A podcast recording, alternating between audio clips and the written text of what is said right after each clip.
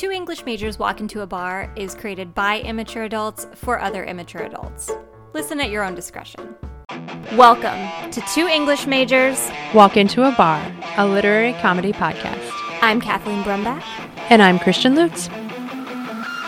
I would definitely do opium with Oscar Wilde. I would get arrested with Oscar Wilde. Worth it. People used to tell me I talked about books too much. And now you drink about books.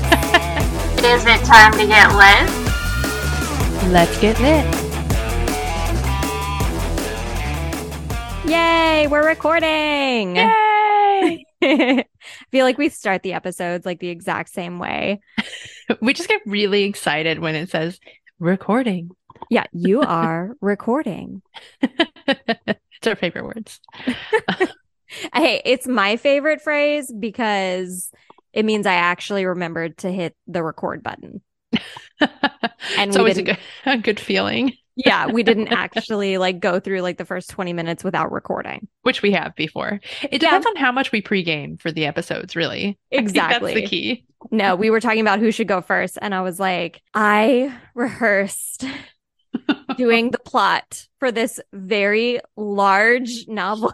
You know what I feel like we should do at some point? We should just have an episode where I time you on how quickly you can get through plot. I tried so hard. It has to be, we have to decide what is a reasonable length of a plot. No, I mean, I want you to go through like Ulysses. Yeah, Ulysses in 30 seconds. I just want to see if you could do it. Actually, Ulysses would be easy because it's nothing happens. Ireland, people are sad. Done. I also saw this TikTok recently where it was people describing, or not people, students describing plots to novels in Gen Z terms. And I really liked it. I thought it was so funny. I feel like we need to try to do that. Though, as millennials, I'm not sure how we would do, but we could let people grade us. It'll be fine. I have a little bit in my segment about how millennials and Gen Z kind of interact with each other. Yeah. So I feel like we can figure it out. We can figure it out. Yeah. Yeah. If anybody can, it's us. Yeah, for sure. Honestly. Cool. So we should probably introduce ourselves. I mean, shit. I forgot. I always forget. All right. Who are we? English majors. Walk into a bar. A literary comedy podcast. Yes. We are the two English majors. And for the first time, we are coming to you from two different states across the country. Yes. Since you heard us last, we both moved, actually. Yeah. Christian's still in Chicago, and I am all the way in New York City. And we both live in new apartments. They're beautiful. They are. We no longer have to blur our backgrounds because we're embarrassed about what's behind us. Exactly. Now you can see the entire apartment in its full glory.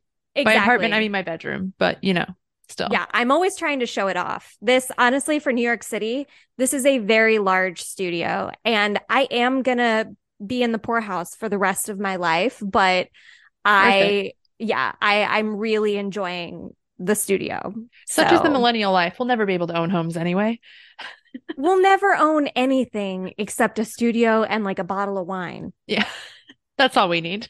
An avocado toast. But we also, in addition to introducing ourselves, we did want to talk about at the top of the episode, since it is February, we obviously, like we said, are in America. We are thinking about, Christian's I'm shocked. We're in America? What? What? You mean we are products of the American public school system? But I'm not, so I'm just saying. I mean, yes, you are. You went to high school. I guess that counts. I feel like I was pretty set before then, but that's the part that applies to now because that's the part where you read novels. Pretend to, yeah. Yeah, you pretend to. But yes, as we were in high school and reading novels, we were aware and are thinking about now February and celebrating Black History Month and thinking about what that means for us as white women, understanding our privilege and understanding anti-racist literature that's out there as well. I feel like I should have something to add to that, but I don't know. I'm like 3 beers in and just don't. But I know. I have a whole list of books for people to read. I just got to say, but we'll get to that later. We will talk about that later. And when I was thinking about what to cover this month, thinking about doing some more poetry. And what I decided on was Three Musketeers by Alexandre Dumas. And we have to like address at the very beginning that it's Dumas. And I watched so many videos and I was like, surely it's Dumas. I mean, but that's what we're taught, but that's how you would pronounce it in English. But in French, you don't necessarily pronounce the last consonant. Well, I did see a lot about how like, I think it truly is Dumas. Like, I think that I've just been dumb all these years and I've been saying Dumas. And I think even in America, the most accepted pronunciation of the name is Dumas, not Dumas. Yeah, because it's a French name. Yeah. And so, yes, I will continue to say it correctly. Now you know. Yes, throughout the episode. But yeah, my first introduction to Three Musketeers was when I was like 9 years old, and I rented a giant copy of Three Musketeers. I think it was the thickest book in the like the children's library section area. I rented it from the library. I took it. My family and I went to like Mississippi that year to visit relatives. And I took it with me. And the whole time I read like 3 passages that I thought were like interesting and fun from the book. And I just looked at the picture. I mean, to be fair, you were 9. So I was 9. It's a pretty hefty lift for a 9-year-old. But honestly, a hefty lift just given the weight of the book itself. Because yeah, exactly. I don't know how you carried that around with your tiny little hands. Yeah, my tiny little baby hands. Your little baby hands. Baby Kathleen carrying a book as big as herself. I know, little baby Kathleen carrying around this huge book. But yeah, I was only looking at the pictures. It was not a heavy lift when it came to reading because I think I read like 2 chapters. Yeah. Like that's I mean, it probably took you the entire summer to get through. And who knows if you understood that at 9 years old. Oh, no, I understood it because it was like a lot of dialogue. And it was written in it was a translation that was very accessible for. Like, it was like one of those like youth versions. Yeah. Yeah. But I mean, it was a youth version, but it was also it was the full length. It was the whole novel, but it was just written in a way that was or translated in a way that was accessible. But it was probably more for like 13 to 16. Yeah. Not for a 9-year-old. You tried. Yeah, I did my best. But it inspired me to really, really love this story and really love the I really want to focus on like the prose that Dumas was so good at kind of like piecing together. And I went down a rabbit hole today, as we all do, on Wikipedia. And I learned all about how Dumas worked with this other guy. What was his name? Auguste Maquet. Not sure how you pronounce his last name. I did not get to the videos about his last name, only Dumas. But yeah, this other guy, Auguste Maquet or Marquis, he was the one doing all the research that Alexandre Dumas then was able to take and make these adventure stories out of. So when we have Three Musketeers and we have Count of Monte Cristo and we have Man in the Iron Mask, those are all collaborations, actually, between the two of them, where Maquet was like really, or I think it's actually Maquet. Maquet was really, really good at like researching historical events. And he would basically create like bullet points. Yeah. And then he would be like, hey, are these things from history interesting to you? And then Dumas would take them and he would make like embellish it and make, you know, characters where there were no characters. And that's how he was able to be inspired to write about historical fiction and historical like adventure. So the sad thing is that as I'm like listening to you talk about this, I can imagine 2 things. The Disney Three Musketeers and then the Man in the Iron Mask with Leonardo DiCaprio. Yes. So I'm like, oh yeah, they created these characters and I'm seeing Leonardo DiCaprio's face. And yes. Years later, probably in like high school, my second go around with being obsessed with Three Musketeers was all about the 1993 Kiefer Sutherland and Tim Curry. Yeah, exactly. That's the one I'm seeing. The 1993, and I cannot remember what year Man in the Iron Mask came out, but I feel like most people know that one. It was the early 90s. Was it? Yeah, I think it was pre-Titanic. And I probably watched that way too young. Maybe that's why it's like seared into my memory. Titanic was Iron Mask itself is pretty violent, just saying. Yeah, that's true. That's true. And in 94, I would have been 6 years old. So you were 35? I was 35, a very short 35 with tiny baby hands. Tiny little baby hands. Yeah, no, the 90s were, I did watch some clips from that today as like research. And the 90s were just so, I don't know if that film holds up necessarily, but the 90s were so like lavish with the adventure movies. Like thinking about it, was a great time. Yeah, Titanic, The Mummy. An adventure movie. I don't think that's an adventure. Yes, it is. The Titanic? Yeah, there's the boat. They go on a boat and some people die. That makes it an adventure. Yes. I think it's like a tragedy romance. I'd say Three Musketeers and The Mummy are definitely adventure. But no one's fighting anything in the mummy, or in the mummy. Yes, they are. In the Titanic, no one's fighting anything except for not drowning. The boat's sinking. That is the fight. I feel like that's a lost fight from the beginning. They fight an iceberg. They don't win. I know that's what I was gonna say. They fight an iceberg and they don't win. That is the story. Okay. I feel like given how long Three Musketeers is, I feel like we should get into it because who knows where we'll end up. I've already derailed everything.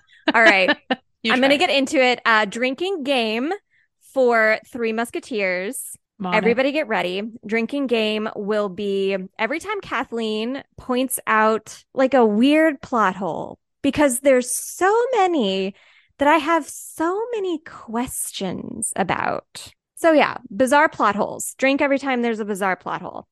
Okay. All right. And then, my like one sentence summary. Honestly, wait, no, I'm drunk. Is it all for one and one for all? Yeah, that's it. Okay.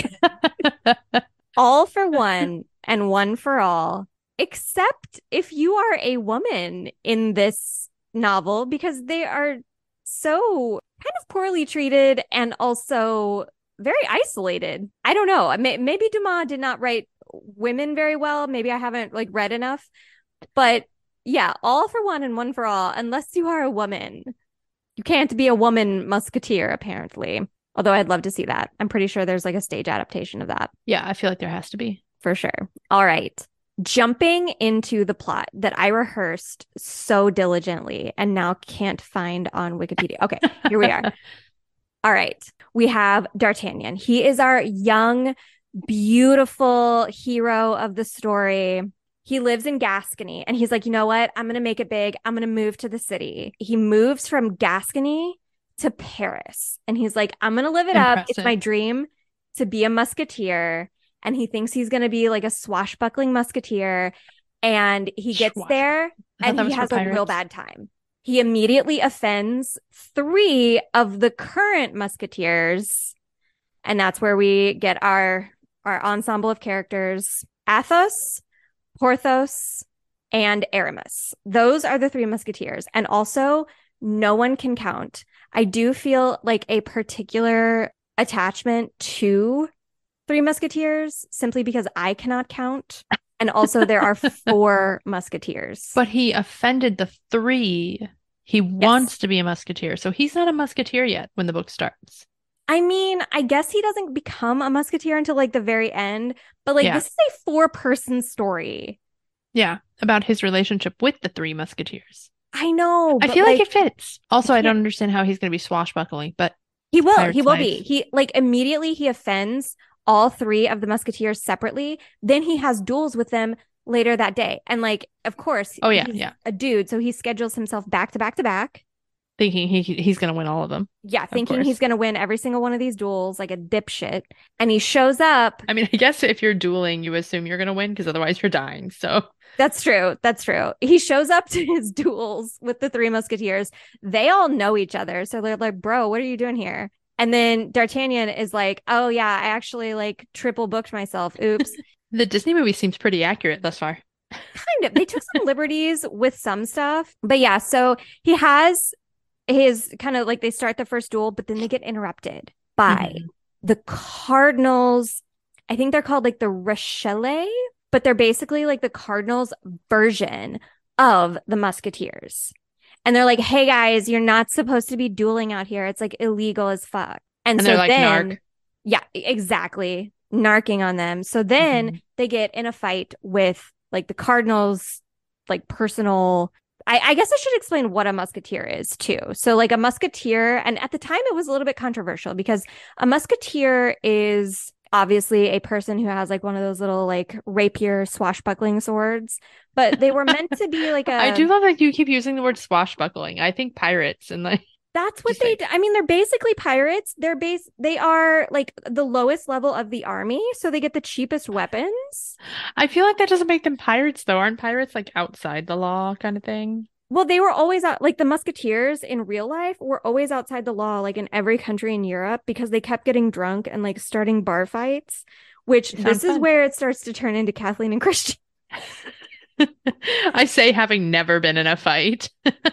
No, because like if people gave us money, like from like the monarchy, they gave us money to be like their personal bodyguards as musketeers and be like the people that protect the king. What would we do with that money? We would get drunk. And not protect anyone. We would probably lose our jobs super fast. And that is exactly what's happening to Athos, Porthos, and Aramis. They are... Stands to reason. Yeah, they are like immediately like bad at their jobs. Most musketeers, I think, at the time were pretty bad at their jobs.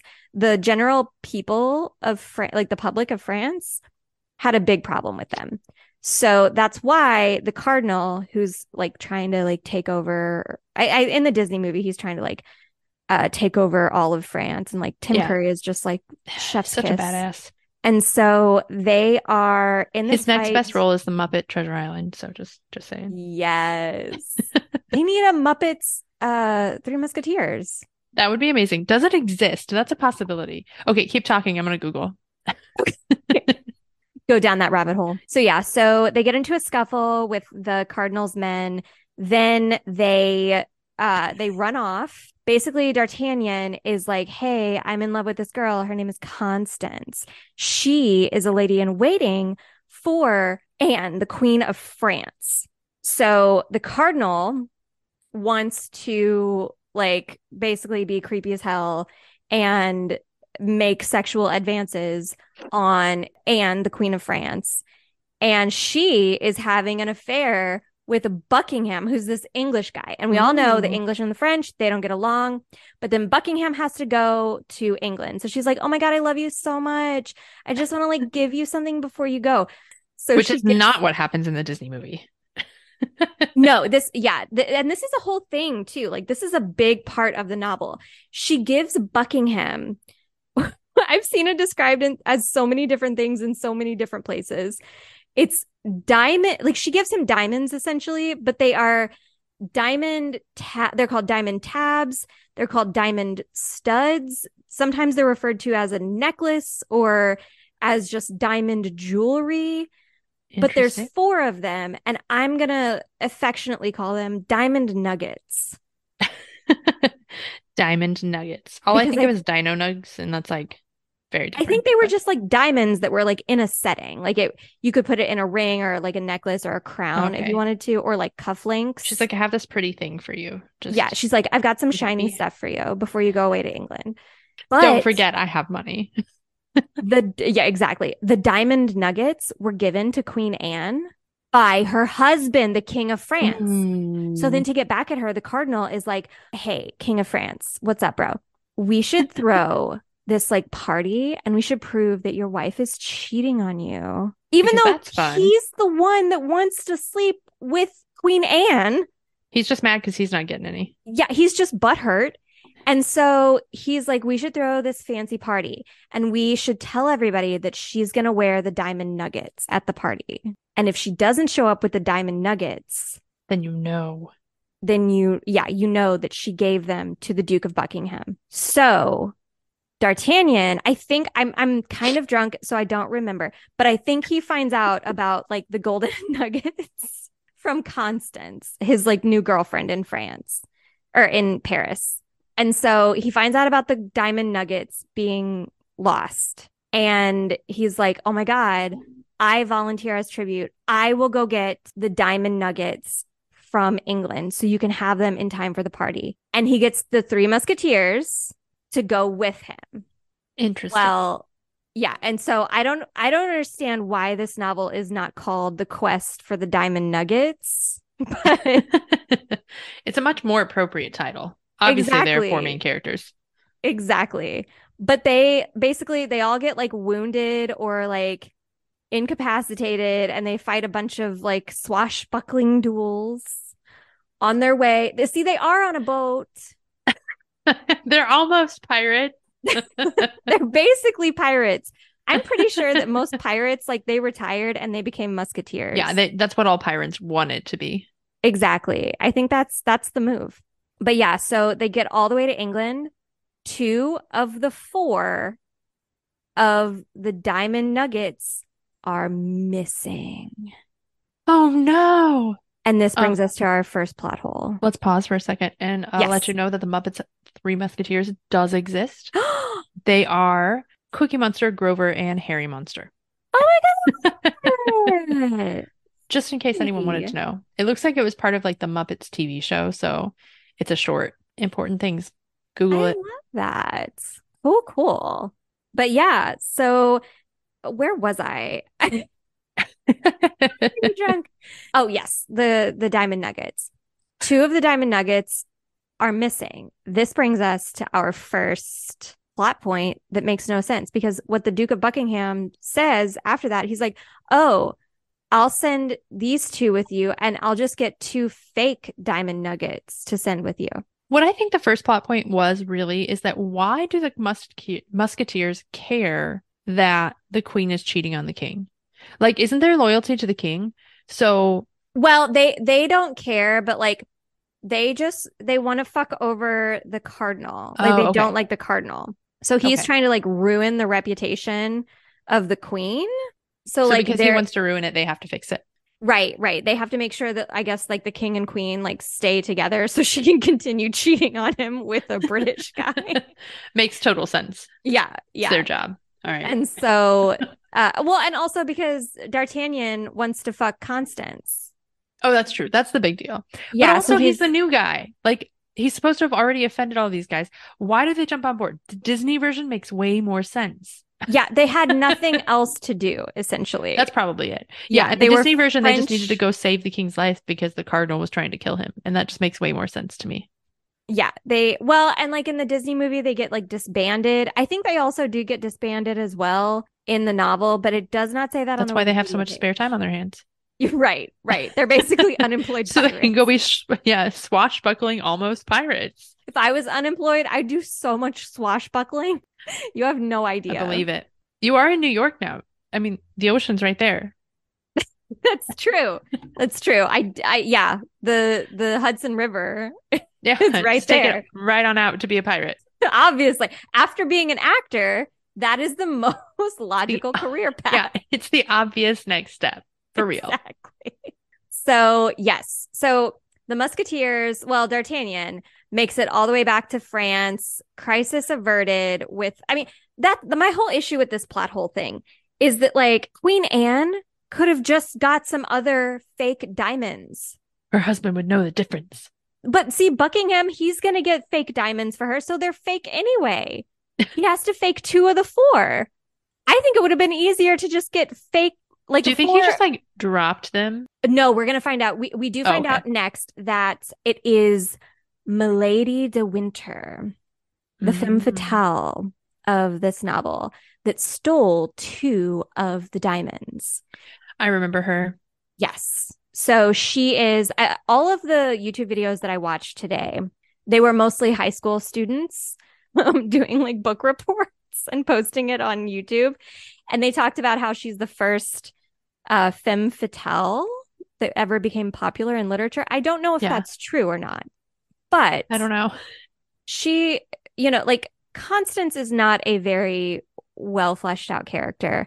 I don't think that Queen Anne is either, but Milady is definitely the one that has endured throughout history and that has, you know, like any production you see of Three Musketeers, whether on stage or on screen, Milady is the leading lady of the show. She is the lead. And I think more recent film adaptations treat her with a little bit more respect because she's like a badass woman who, you know, like started out like absolutely like destitute and poor and imprisoned and ended up basically being kind of like on top of the world. And then she will get killed by the Three Musketeers at the end of this book.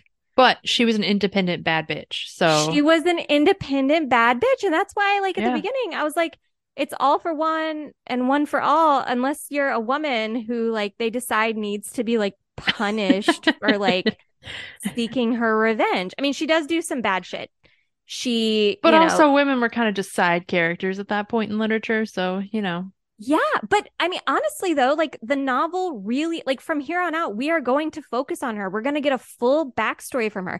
You cannot say that she is not a well fleshed out character the way that Constance and Queen Anne are. Yeah. They're very much like half characters. She is a fully realized character, but, you know, only bad things happen to her. And I think, at least for me, that makes me feel, very, very unhappy with how she's treated in this novel. But she does kill some people. So basically, but just casually, it's not her passion. It's a hobby. It's not a career. Yeah. Even though she's a spy. She's a spy for the cardinal. That's what she does. That's like her job. This is absolutely unrelated to everything we're talking about, but I don't know if you can hear right now. There are women on the stairs yodeling currently because it echoes very well. So I apologize for any yodeling in the background. I don't hear any yodeling. Hilarious. But I'm sad that I can't hear the yodeling. I know that's depressing because it's hilarious. It's they're having a blast moving up all those stairs. I love it. Okay, back on track. Yes, back on track. Basically, we have Constance. I'm going to fast forward through some stuff.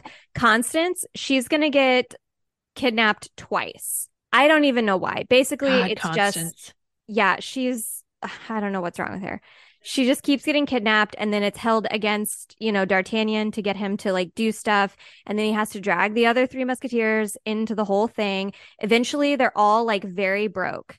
They don't have any money. So then D'Artagnan starts this affair with this woman named Milady, who he doesn't know is like related to any of this at this point. And he's like, oh my God, she loves me. Like, she really loves me. Like, he's actually getting attention from like a grown ass woman. So now he's like, I know what love is. And he ends up like sleeping with her, pretending to be somebody else to get information out of her, which is basically rape. Like, she did not know that he was somebody else, and he did that with malicious intent, pretending to be someone else. Mm. And yet he's still head over heels in love. That seems interesting. Right. He's still in love with her. And like, basically, it's a huge thing in this novel that all men can't help but fall in love with her. So every time she gets arrested, she seduces her jailer, and that's how she gets out of jail. I wish life were that easy. Exactly. It's never worked for me. Surprise, surprise. But yeah, she just does a lot of crime. She somehow Buckingham gets killed. I forget how that happens. And then eventually they get a sapphire ring from Milady that they pawn off. And then Athos is like, wait, let me see that ring, bro. And it's a ring that his supposedly dead wife had. Oh, snap. Yeah. So then Athos realizes that Milady is actually his wife, who he tried to murder. So why is he upset she's not dead? Like, at that point, she's gone from your life, dude. Like, isn't that cool? Like, right. Also, I feel like the Three Musketeers have already solved the cheating problems because Buckingham's now dead. They did solve the cheating problem, but now they're like broke. So they can pawn that ring and he could just leave his dead wife dead. Right. But she's plotting all these like assassination attempts against them because now she's working against them because she knows that they're enemies of the cardinal. How does he know that by the ring?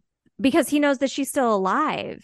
Okay, so she was plotting beforehand, so he was going to have her murdered, and then he finds out she's alive because of the ring. And is still plotting?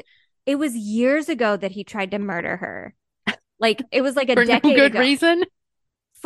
He like saw that she had this like brand on her back, and he was like, that's the brand of a criminal, because I don't know, like she stole some shit or whatever. Or I think somebody like accused her of like cheating. Mm. And so she's like branded as a criminal. So then he's like, I'm going to kill you because you're a criminal. And that makes so much sense. Yeah. Like not even this is why men need to go to therapy. He's like, I don't need to have a conversation about this with you. No, you committed a crime, therefore you must die. Exactly. So he tries to hang her, but then she survives, and then she like continues her like life of crime, seeking revenge on him. Which, I mean, to be fair, the person who you were married to tried to kill you. I think that's revenge seems logical. She deserves some revenge. So yeah, so this all like continues happening. Constance is at a convent because of course she is. Milady ends up there too.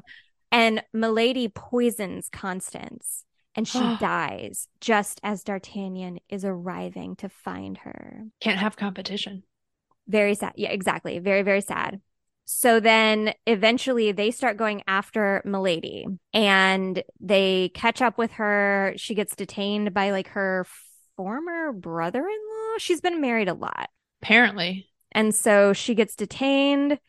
I remember the Disney movie, so I'm just like making assumptions about Milady. And yeah, it's really messed up in the book, like really messed up. Like they have a fake trial for her. They all know that it's fake. And like they say that they feel very uneasy about it.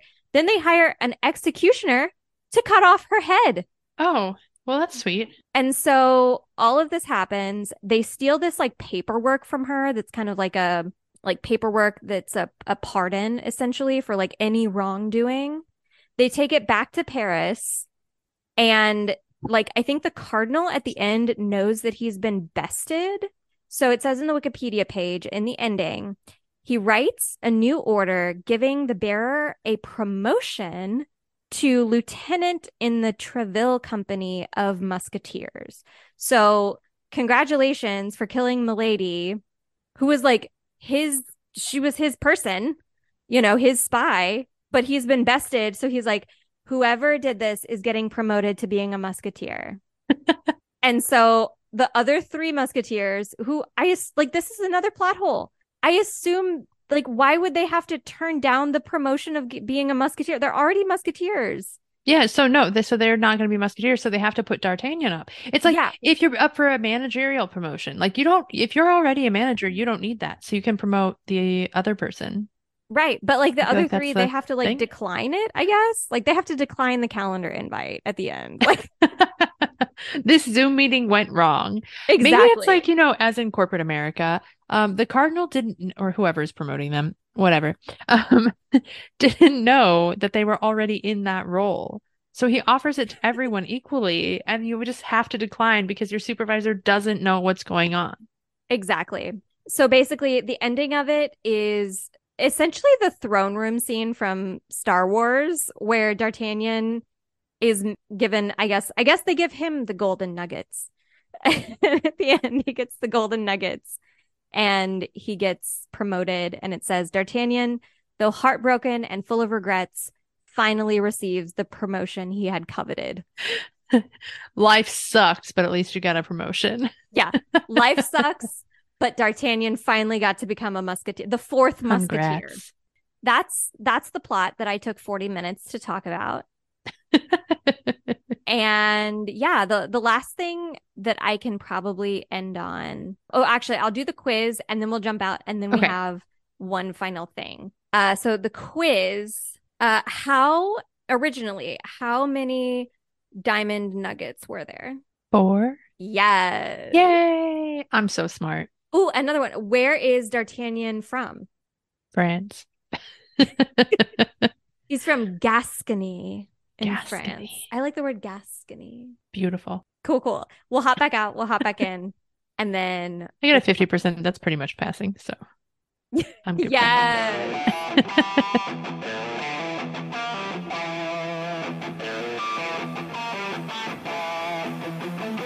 And we're back. We are back. Yes. So finishing up Three Musketeers, I almost made it in 40 minutes. I almost did it. I was so close. So close. But yes, the very last thing I did want to talk about Alexandre Dumas, because I watched like a bunch of videos about him today. And I actually did a ton of research for this novel, like bizarrely, because usually we're just always flying by the seat of our pants. The novel was written in 1844. The novel is set between 1625 and 1628 because Dumas was really inspired by like that like pre-revolution era of France, even though what I learned today is that France has revolutions like every couple of years, like just from like 1625 to like 1850, like every couple of years they just like had some type of revolution. Sounds about right. Yeah, I'm always like everybody else, I'm always trying to work out in my head which there's like the French Revolution with like Marie Antoinette, then there's also the Les Miserables revolution. That's like the Les Mis revolution. Yes, and there were like 20 between those two. There are quite a few. I know, but something I learned about Alexandre Dumas today, other than how to pronounce Dumas, is that he was one of the people that was protesting and fighting in the Les Mis revolution. That was like in the 1820s. Yeah, and 1830s. Yeah, he was there at like one of the like battle skirmishes on the streets. And the whole reason, I mean, just like D'Artagnan, that's why I really feel like he was writing from like his experience. He was coming to Paris when he was young to be kind of like his father. Mm-hmm. And he wanted to, because his father was a famous man who fought with Napoleon and everything. And then because his father was like a part of the military, but also not a part of the military because he was a biracial man, he was not given his like compensation after leaving the military and he was like disgraced after leaving Napoleon. And so for Alexandre Dumas, growing up in a world that, you know, trying to break into the world of literature, he was a playwright. Of course, I love to see it. He was a playwright for a while. He got a lot of money as a playwright. But he also, you know, faced like a French audience that would draw racist images of him in the, you know, newspapers and articles and stuff like that. So he was coming to a world that, even though he lived in rural France and then moved to Paris, he was coming to a world that like did not accept him. And then I found out that like he, similar to Oscar Wilde a little bit, like when he died, he was very poor, and his son, also named Alexandre Dumas, became kind of a writer of note in his time. And then like one of the last things he said to his son was like, or his son asked him, do you think that you'll be remembered and like read throughout the ages? And apparently, like, it's all hearsay, but like Alexandre Dumas like smiled knowingly. And then one of the videos I watched, like it ended on like, you know, who doesn't know, all for one and one for all. Okay, but that's like ridiculous, because like it's a beautiful idea to think that you would know, but it'd be like Van Gogh knowing that he would be famous. Like, no, he died being poor and with nothing. Right. And then, well, I think it happened later. Alexandre Dumas did become very, very, very famous. Okay. And he was rich for a while. But then all of that money, like as, you know, social stuff started to change in France. With the next revolution. Exactly. With the next revolution. That all kind of went away. And he was treated very poorly and very unfairly because he was biracial. And so it's encouraging to know that his words have lasted for so long, and that his, you know, like the power of like prose has actually lasted so long. And so I don't think that like the knowing smile on his deathbed necessarily happened. I think that's just a very, he was like probably just really doped up on morphine, but yeah. But I mean, I think it's a great story because it is. It makes me think of like, you know, like that's how he would have romanticized one of his characters. Yeah, and I think he wrote characters very, very well too. And I feel like if he's telling this to his son, who's also a writer, Of course, he's going to have a beautiful picture, particularly if his father continued to be famous after his death. So that's kind of nice. Right. I think he faded into like some obscurity, but then, you know, he still, you know, persists. And I hope that young readers in like high school and college and stuff are still reading Alexandre Dumas and still understanding, you know, like his contributions. I mean, there's even a new movie that's coming out this year based off of his story that you sent me earlier. It's a French movie. It looks really so good. Epic. It does. Kathleen, in her foreign film obsession phase in college, would have been all over that. One thing I think is disappointing is, as an author of color, all of his characters, and whether or not he meant them to be this way or not, but they're interpreted as white. Exactly. But I guess if the aristocracy at the time were white, and there was no, you know, that might have been an assumption that was made because of that. But right, one of the things that I'm consistently like disappointed with is adaptations of his work. I mean, even though like the Leonardo DiCaprio 1990s adaptation, beloved, but like, why are they all white? Yeah. Why is that the assumption? Yeah. But then I guess if in that era, if he wasn't even allowed to hold a lot of social status because of the color of his skin, then it would make sense that the characters would be white. It would just be nice to see an adaptation that's reflective of the world that he would have wanted. Right. Yeah. And there are characters that certainly, you know, could be like Milady and, you know, D'Artagnan and all the Musketeers. Like, you know, like why can't we see a more diverse casting of? Yeah, it would be good to see. Yeah. It was fun researching this today. That sounds fun. It's a good book. What do you have for us, Christian? I have. All right. So first of all, I am straight up obsessed with this author. In another life, I almost pursued a PhD. Almost. There was a whole like track where I almost pursued a PhD, basically based off of this author's writing. And it was like, it was going to be white women versus like against white women's writing in the 19th and 20th century versus black women's writing at the same time, which would have been so cool, but reality called, and that didn't make me any money. But I'm still obsessed with Zora Neale Hurston. She is such a badass bitch. Another badass bitch. Dude, like, you don't even know. Okay, so we're going to get into that. But the book we are talking about today, out of her many, are Their Eyes Were Watching God, which is notably her most famous book, most likely. But it's a wonderful book. Highly suggest it. But also, she's just a fucking badass, like all around. Love that. So I can't think of a drinking game for this, but I was like kind of going through. But you know what? Take a drink every time a black woman in the story does something that is badass, because there are a lot of instances. I'm already taking a drink for Zora Neale Hurston for writing it. She wrote the book. Okay, so I feel like this.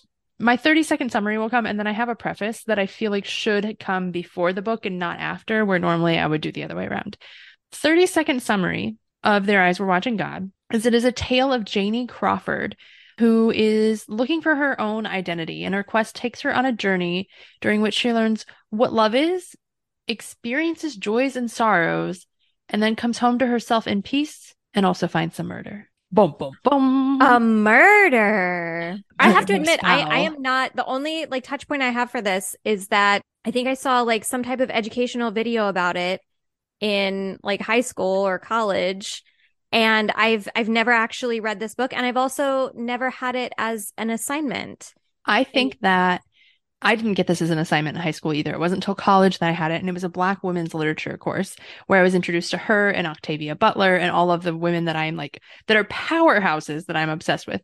But I think personally that a lot of rural white schools do an injustice by not teaching this book. This book was insane, but it also calls white people out on their shit. And sometimes people just don't like to hear that. And you don't want to explain to a 15-year-old why they're calling you out when you don't fully understand it. So I think a lot of teachers avoid this. And apologies to my teachers, because that is not a judgment against them. I think that they do what they're given. And also the district approves the books. This is a book that is on the banned list frequently. And it's on the banned list for the same reason that it was banned when she first wrote it, because it gives Black rural people voices that they were not allowed to have at the time, and sometimes still aren't allowed to have. So I think it's a super powerful book. This is why critical race theory is so important today. And let's just point out that critical race theory is not indoctrination. No. Let's point out that education is not indoctrination. No. If you go to college, that's not you being indoctrinated into being a, like, quote, liberal. That's silly. And we should respect our teachers. Okay, so tangent real quick. Because we're here, so why not? I feel like there is a huge anti-education argument in the United States right now. Yeah. And to think about historically, it has been historically beneficial to people in power to keep people uneducated, to keep people uneducated on race theory, to keep people uneducated on cultures that are not their own. Because if you're fighting each other, you cannot fight the power that be. So you're not going to make a point to make your lives better or the general population because you're too worried about other people stealing your jobs or whatever. Right. So have some critical thinking when you read this book, because you should. And I will get off my soapbox before I go too far, because I feel like I'm just like diving in and I should. No, stop. It's an important soapbox. It's an important soapbox. And it's why, you know, like the reason why we come here, you know, to talk about this stuff. It's true. And the reason why we get drunk and talk about it to each other is because it's conversations that should be had. It is conversations that should be had. And one of the things that I've learned, so I'm on a whole journey of self-discovery in all of this, which is why I have such an extensive reading list for every white person, particularly women out there, to learn about yourselves in order to be a better human being. Exactly. But I think that like the things that we take for granted are the things that Zora Neale Hurston stood for. You know, like there are a lot of things that we don't understand as human beings and that we allow to pass through our fingers because I feel like I'm not eloquent at all. I'm way too drunk to have these conversations. See, this is why you're going to have to go first to have the eloquent. Yeah, I just got eloquent. Oh, man. No, you're so good. I mean, I'm drunk too, but from my drunk perspective, you're doing so good right now. Thanks so much. But I do think that there are a lot of educational opportunities and it has to be a constant effort. Mm-hmm. Everything has to be intentional and you have to understand that your biases and the way that you see the world are not necessarily things that are intrinsic or things that you can't help, but things that you have been conditioned to realize. Yeah. So some of that we'll get into with Zora Neale Hurston, but all of this to say, one of the things that I wanted to point out before diving into the summary of this book is that when Zora Neale Hurston wrote this book, she's an anthropologist by career. Like her career was as an anthropologist. She was not a fiction author. That was like not her plan, but she was a Black woman who was an anthropologist. And I believe she started in the 1910s, 1920s. So she wrote this book in 1923. So she was in the 1937. So in 1923 was when she did other work that was like central to creating this book. But she was an anthropologist who was going to Black communities in the rural South and telling their stories in the way that they told them. And the way that she speaks in these books, if you struggle with reading Their Eyes Were Watching God or any of Zora Neale Hurston's books, I would highly recommend you read it out loud because she does the dialogue in the way that they speak colloquially. Colloquially. Right. Colloquial. I can't even say it drunk. Colloquially. Colloquially. Yeah, so it is said the way that it sounds. It is spelled the way that it sounds. So it's phonetically. Somewhat. That's another word. It's not phonetically, because that's a whole different thing when you write it out. But she uses the way that they speak to express themselves and tells their story through their own words. When she wrote the books initially, they were banned because of the time in the 1930s, books were published for white audiences. And the white audiences, particularly white men, did not feel that they could understand what they were saying, and therefore, yeah, the white men didn't feel like they could understand what was written on the page. So it became a banned book because they couldn't understand what was being said. Therefore, it must be, you know, heretical, treasonous, whatever you want to name it. Oh my God, there was a lot to it. So yeah, it was intense, but it is a beautiful book, and yeah, there are a lot of themes that are really cool in it. So let's just dive right in. Yes, let's do it. All right. I'm ready. So the book starts with Janie Crawford. who is a competent, beautiful, middle-aged Black woman who returns to Eatonville, Florida, after a long absence. So this story, the factualness of this story is debatable, but Zora Neale Hurston did do research in Eatonville, which is cool. So it is a Black town, which is why she was doing research there. It's predominantly Black town. There are no white people in this town. So Janie Crawford goes back and listens to people start gossip and speculating about where she's been and what happened to her husband. His name is Tea Cake. They take her confidence. She's a very confident person. So they take that as aloofness, and her friend Phoebe sticks up for her. And she tries to Phoebe comes to visit her to find out what has happened, and their conversation frames the whole story that Janie tells. And the whole story is what happened in the past. So it's like a story within a story situation? Yes, it very much is. I love a story within a story situation. Me too. It's just so well done. So Janie was raised by her grandmother after her mother ran off. She calls her grandmother Nanny. Who they were very, very close, and her nanny was very dedicated to her. But she was a slave. Nanny was a slave, and her experience of being a slave with her own daughter has warped her worldview. So her value that she sees in the relationships that Janie has are really just to marry her off to a husband who can provide security and social status, because previously that was impossible. So the next step is really just to marry her off. So her grandmother wants to marry her off? Yes. So her grandmother was a slave and raised her daughter while she was a slave. And then they became free, and she's trying to provide for Janie in the best way that she knows how. And in that way is really just having a social status, being able to be financially secure and not reliant on someone else. Which, so, I mean, what does financially secure, what does that even mean? In a world where, this main character has been raised by someone who was enslaved. Yeah. It sounds like that, the financial security that she sees is just in owning their own things and not being like a sharecropper, which would have been the case for most people at that point in time. Most Black people at that point in time in the South. So she finds an older farmer named Logan Killicks and insists that Janie marries him. And Janie moves in with Logan, and she is absolutely miserable. He's completely unromantic, and he treats her like, she says, a pack mule. And at one point she meets this guy, Joe Starks, who's smooth talking, ambitious. And he flirts with Janie in secret, and then they run off and get married. So Janie's supposed to be married to Logan, runs off with Joe Starks. Joe Starks is a name. Right. That's that's Wickham. Yeah. He's the Wickham. He's the Wickham of this story because he's also a turd. So, so Janie and she calls Joe Jody. So Janie and Jody travel back to Eatonville, and where Jody hopes to have a big voice because he thinks he's all that. So he wants to be a politician. He succeeds in becoming mayor and postmaster and storekeeper and the biggest landlord of the town. But Janie wants more than a man with a big voice, is how Wikipedia puts it. She becomes disenchanted. She finds it monotonous, stifling, and then she shares that with Jody, that she's like, this is not really what I wanted, and I kind of wish that we could be a part of, have more of a social life.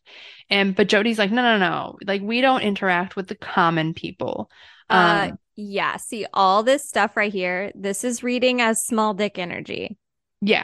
And when you were she wants a trophy. Yeah, she wants a man with more than a big voice. Mm-hmm. Wink, wink. Something's going on. Yeah. So he is like, no, you're going to be like my arm candy, and you're going to be everything a mayor's wife should be. And then Janie's like, okay, fine. That's whatever. I will be okay with this. And then she just remains very passionate, full of her own dreams, but quiet, as women tend to do. Oh, I'm taking a drink in the sadness of that. Yeah. Because I know it's going to turn around. I know it's about to turn around. It has to, right? So after 20 years of marriage, Janie finally is like, fuck this. No, I'm not doing it. Jody insults her appearance, and she rips him to shreds in front of other people, telling him how ugly she is. She calls him impotent. See, I told you. Yeah. You know, there's just little dick energy. Small dick energy right there. His response is to physically savagely. And she is just like, I'm over this. Like, their marriage starts to break down. He becomes ill. And after months without interacting with each other or other people, Janie visits him on his deathbed and refuses to be silenced. She chastises him for the way he treated her and berates him, and then he dies. Good. Yeah. So after Jody dies, she feels free for like the first time in her life. All these guys come after her because, you know, she's gorgeous and confident and whatever. And she's like, no, I'm good. And then a young man who is 12 years younger than her, named Tea Cake, comes in and she's like, oh, he's sexy. She's like, meow. And she starts dating him despite like all the gossip. And everyone's shook when she marries Tea Cake after like 9 months that Jody's been dead. Sells that Jody's is fast. Store. That yeah. is fast. It's very fast. She moves quick. She marries him and moves to Jacksonville after selling Jody's store. So she sells the only assets they have left in town and is like, I'm out. And then they start to encounter difficulties. He steals her money and leaves her alone. And she's like, well, what the heck is going on?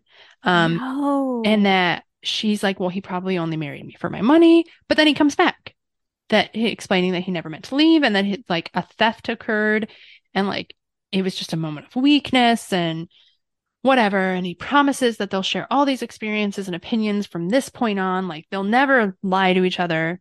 And then they move to the Everglades, which feels like never the good start to a story. Like, if you move to the Everglades. Nothing good happens in the Everglades. I've never been to the Everglades, but I know there are crocodiles and like, right. or alligators, one or the other. I could feed you to something that would eat you. That's all you need to know. Dispose of a body very easily in the Everglades. Exactly.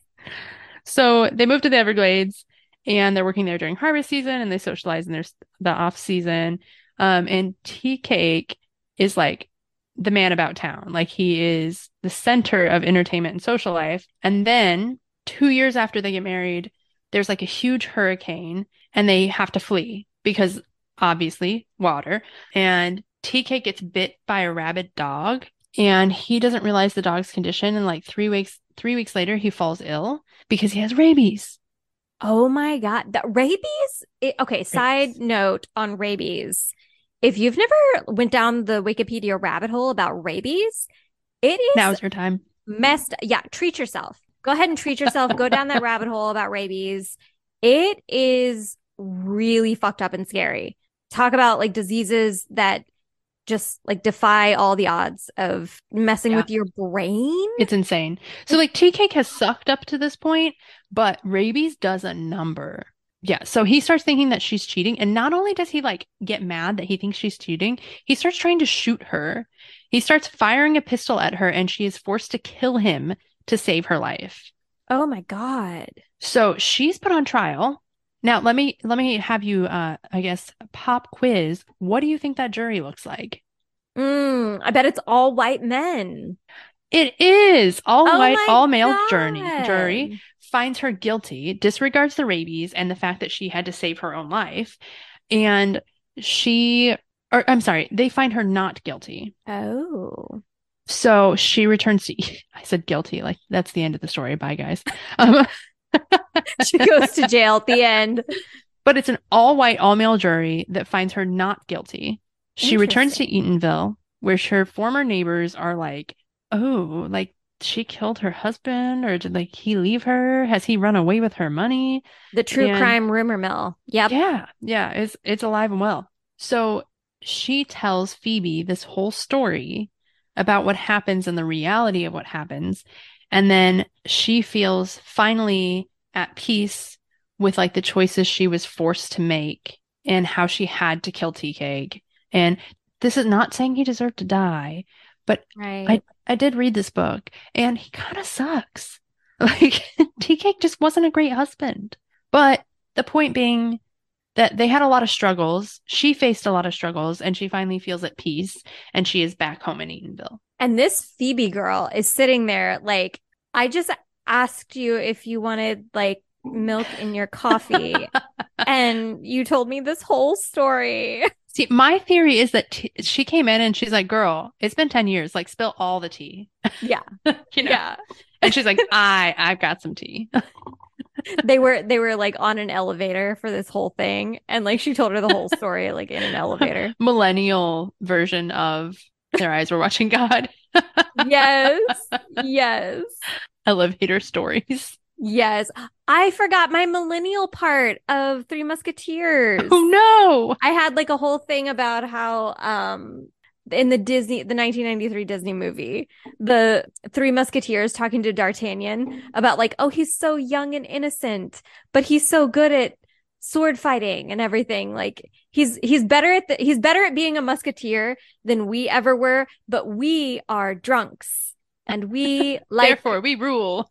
Yeah, we like to drink and we are like defeated and beaten down by the world. And I was like, oh my God, it's millennials and Gen Z. But yeah, no, I feel like Phoebe is she's the Gen Z one. Yeah, I suppose so. Sorry, I'm trying to scroll through because I found something interesting. There are so many things about this book that are incredibly interesting. I think the fact that they acknowledge that Nanny was born in slavery and that framed the way that the main character is brought up and the way that she views the world is like a beautiful and necessary thing. Right. Well, I mean, beautiful and tragic and also. Yeah. But like the fact that it's acknowledged right in that way. Right. And Zora Neale Hurston was one of the first authors to acknowledge the impact of slavery on the Black community that was widespread. I'm not saying that there weren't other authors that did that, because there were a lot of Black authors that were trying to do that, but she stuck her foot through that door. And they talk a lot about the differences in the communities. So Jody is compared at one point to the master of a plantation, and they talk about how he becomes a figure of authority because he has money and is determined to create the first Black town. But there's all of these hierarchies and nuances to that relationship, and it's just super, super interesting. And when she marries Tea Cake and moves to the Everglades, she is starting a whole new world. Yeah. And she is complimented on her European white features and for her mixed race ancestry. So there's a whole like complicated thing that goes on with like the way that Janie defines herself and the way that she's understood by the world around her. That is just, I don't know, super interesting to me. Yeah. Yeah, definitely. Well, and also framing it as the grandmother and the mother having grown up as enslaved people. And mm-hmm. then the all of the people that Janie is her name, right? Yeah. All the people that Janie encounters throughout the novel are roughly the same age as her, except for the man that she marries that's 12 years younger. Mm-hmm. So thinking of that in that context and thinking about how their parents and grandparents might have also been enslaved and how that has affected their behavior. That's just like, yeah. I don't know if it's written about in the novel at all, because we only get Janie's perspective, but it's definitely something that I'm sure it affects all the characters. I think what's interesting too is like, and this is not in the story itself, but rather the way it was received. A lot of authors at the time, like a lot of people who are part of the Harlem Renaissance, felt that she was writing the way that people wanted to see. One of the descriptions that Richard Wright said, he condemned Their Eyes Were Watching God because he said that her characters eat and laugh and cry and work and kill. They swing like a pendulum eternally in that safe and narrow orbit which America likes to see the Negro live, between laughter and tears. So they said that because her characters were happy and then extra sad, like that was the only thing that she was capable of.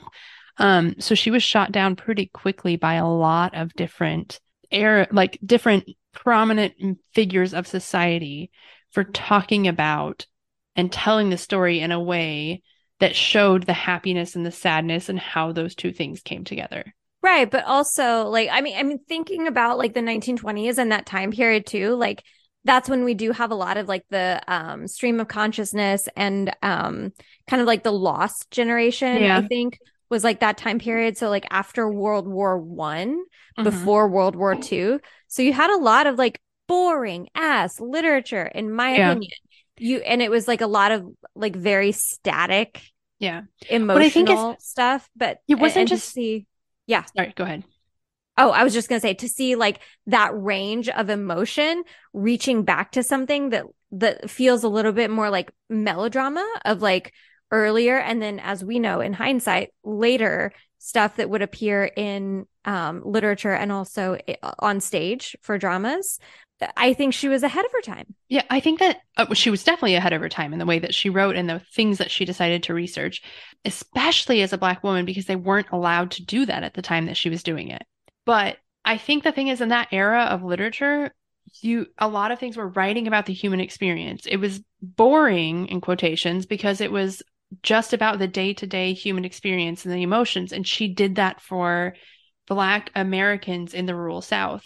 And that was unheard of. The fact that it was so unheard of, and because I think she was ahead of her time, people thought it was potentially damaging to their own mission, as like being an author who is speaking, a Black author who is speaking to white audiences. There were a lot of nuances in that relationship in order to be accepted and to be heard. And I think she blew those out of the water intentionally. And at that point in time, that's a scary thing to do, because like, if you feel like you're being heard and someone's going to shut you down, she could be threatening. I just had my wisdom teeth removed, so I can't blow my nose because one of them was like in my sinus, which is a whole thing. So I keep like getting like sniffles. No, but I can't do anything. Oh, so I mean, I knew you got your wisdom teeth removed, but like, that's just such an unfortunate side effect. I'm so sorry. So every time I pause, I'm like, don't try to blow it. But I know we're going to get cut off again. We need to have someone buy a Zoom. Yes, please donate to the Kathleen and Christian Can Afford Zoom fund. You can contact us at twoenglishmajors@gmail.com. Yes, but we can get cut off and come back in, because I have so many things to say about Zora Neale Hurston. Yeah, we can end here and then jump back in. Okay, sounds good. All right, so back to what you were saying. Zora Neale Hurston is a badass, or was a badass. I'll drink to that. Yes. So. I love Their Eyes Were Watching God. I do. I think that Zora Neale Hurston wrote so many good things. Her most recently published was Barracoon, which is the last slave narrative. And I don't mean like it's the last slave narrative that was ever written. It was the last narrative written about the last slave, like the last living slave in the United States in the 1930s. It was shot down because there was a lot of plagiarism, to be frank, in her initial. But the thing is that, and this is like, I feel like this is where it gets sketchy. Yes, she plagiarized other Black writers. And I think that was because she, in personal opinion, she thought that the white audience who she was writing for wouldn't know that she had plagiarized. So Barracoon was recently published, I think in 2020, 2019, somewhere in there. And it has all of the things that she had plagiarized correctly cited, which is really cool, because then it gives you insight to a lot of texts that were written at the time by Black writers that wouldn't have been popular. Right. So that in its own right is amazing. Right. Very important to, like, first of all, give credit where credit is due, and also put that in context. And I think that's a big part of teaching these texts in classrooms, is like understanding the context. Yeah, agreed. So I know we could talk forever. It's Black History Month. And so I like to highlight the person. Their work is amazing, but you can find their work anywhere. I mean, I know you can find Zora Neale Hurston's story other places, but I think that the struggle that she went through in order to make her voice heard is something that is relatable to so many people. And I think we also need to understand how much, because she died in the 60s. She died in, she died in 1960. She was 69 years old. And yet she struggled to have her voice be heard. And that's not that long ago. Right. You know? So anyway, so she actually lived in Eatonville, Florida growing up. So she was not born there, but they moved there. So it became like the backdrop for a lot of her stories, because it was a fully Black town in Florida, which was a big deal. One thing I think is really cool about her, and this is a little bit of like urban legend that goes around her because she was really amazing. She was Firstly, this is not the urban legend part, but she went to Howard University, one of the first historically Black colleges in DC, and right. she was one of the earliest initiates to Zeta Phi Beta sorority, which was founded by Black women for Black women. So it is a Black female sorority founded by Black women, which is super cool.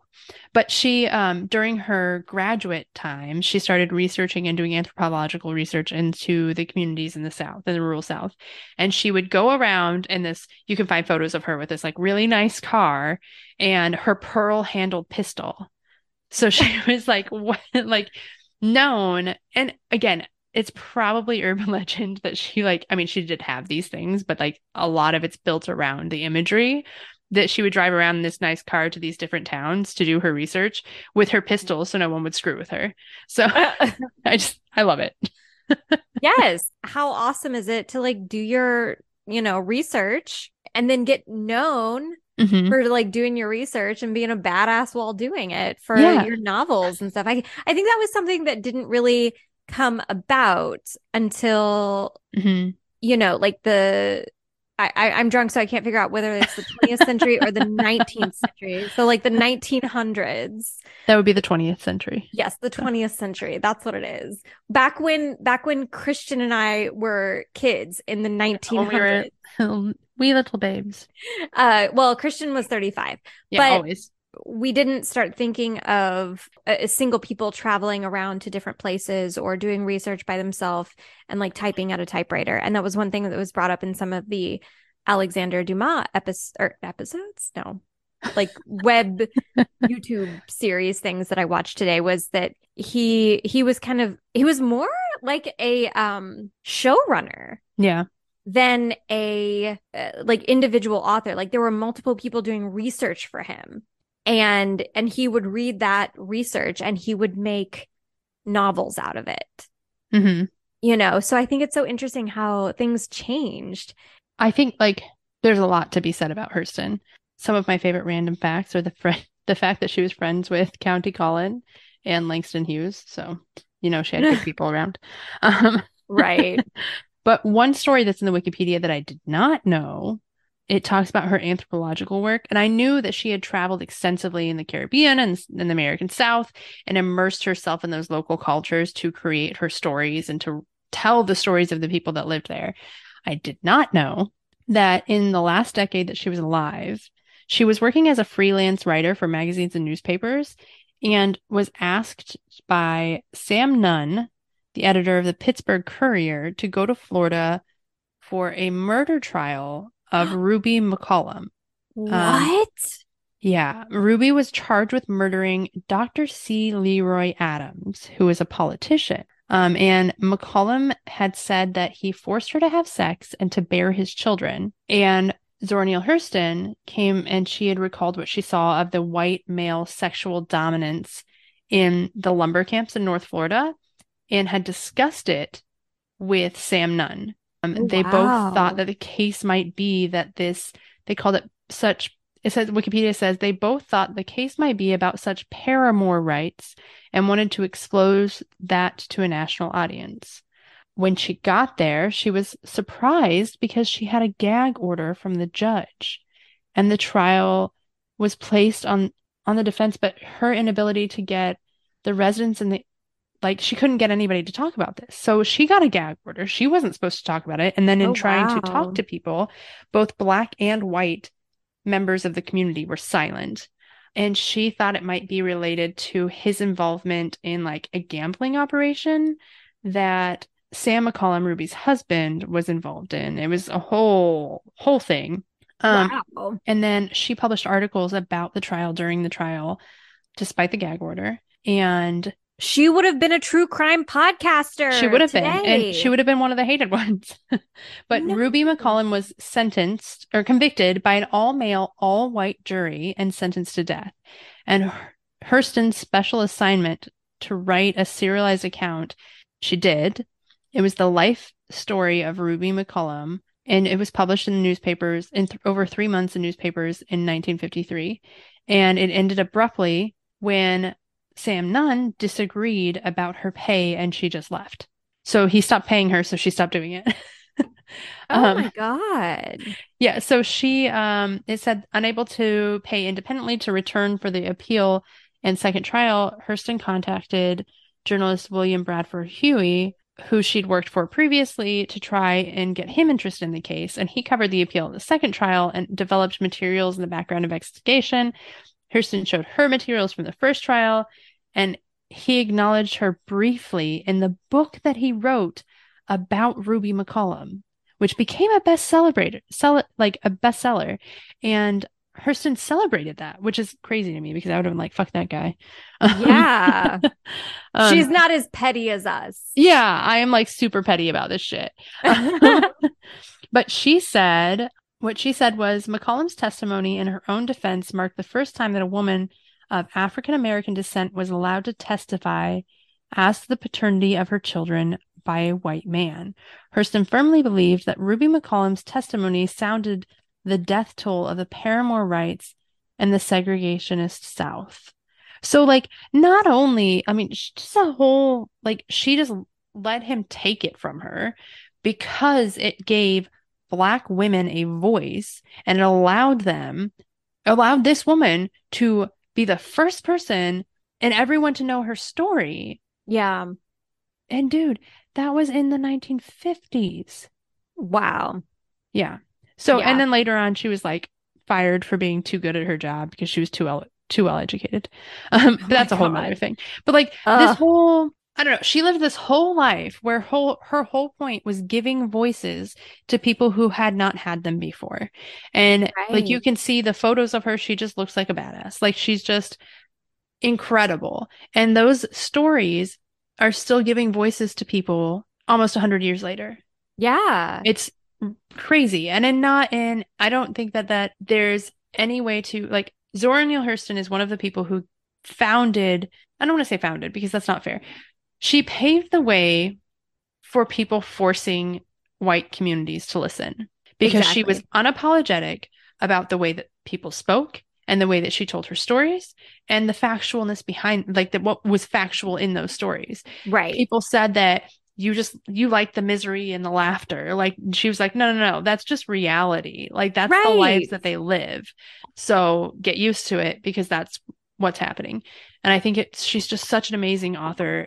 I think honestly that it's time for a lot of Black literature, specifically Black women's literature, to come back around. Like, that's why I was so excited about Kindred, which, by the way, got canceled.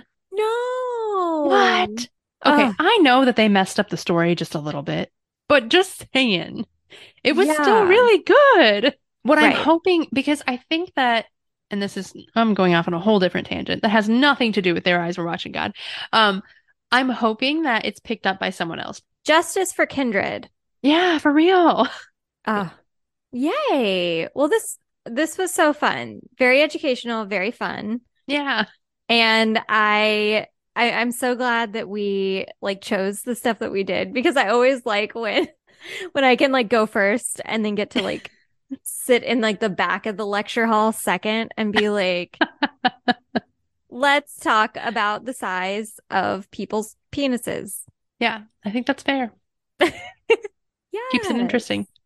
Cool. Well, I don't think there's anything for us to announce at the end of the episode. Other than, you know, like, several book recommendations throughout the episode that we've thrown out there. Go check them out. I know before the episode, we saw, like, several listicles out there that you can find very easily on the Googles. I have to say, I feel like I should plug a couple books because I think it's important. Yes. It is Black History Month, which confining Black history to 1 month is ridiculous in and of itself. But as a white woman, I think, as we've said earlier in the episode, that education has to be intentional and it has to be consistent and constant.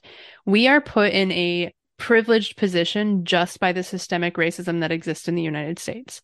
And I think that while that can be difficult to see and difficult to confront, we do have unintentional biases that we need to work on as white women in this world.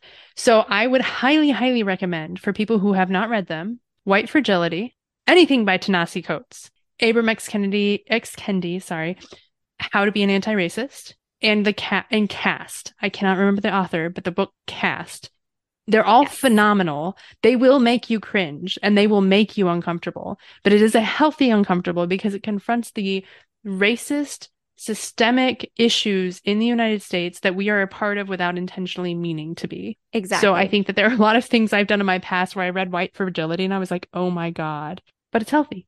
Right. And it helps you become a better person. So strongly, strongly recommend those. If it's difficult to get through, I would recommend audiobooks because those are wonderful. And I got to say, anything by Ta-Nehisi Coates and as an audiobook, it's just phenomenal. It is poetry and beautiful, and you will want to listen to it over and over again as you cringe at the things that you've done in the past.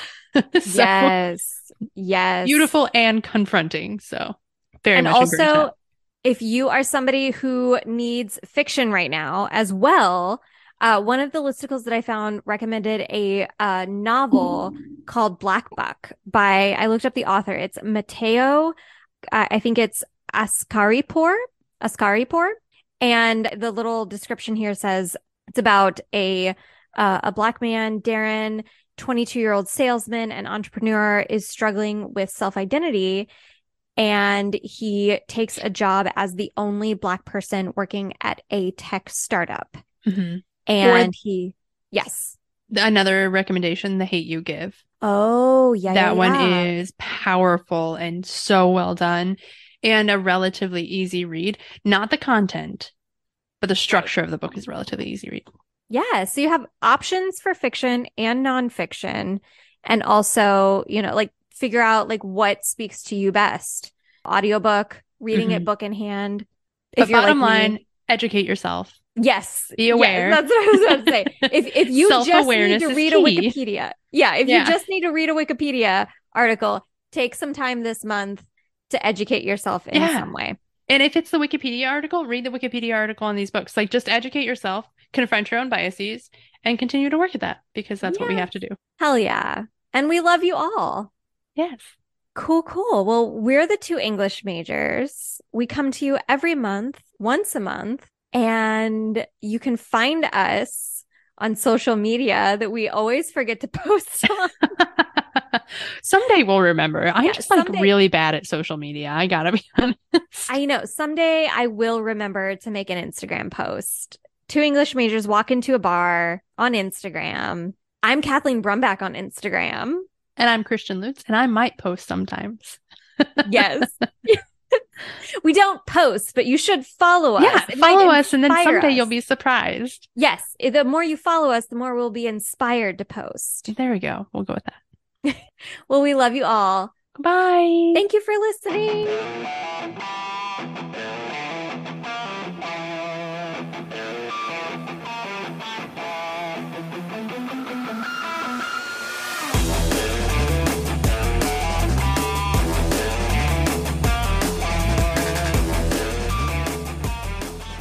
Majors Walk Into a Bar is produced by Kathleen Brumbach and Christian Lutz. Cover art by Bobby Lutz and sound design by Matt Fletcher.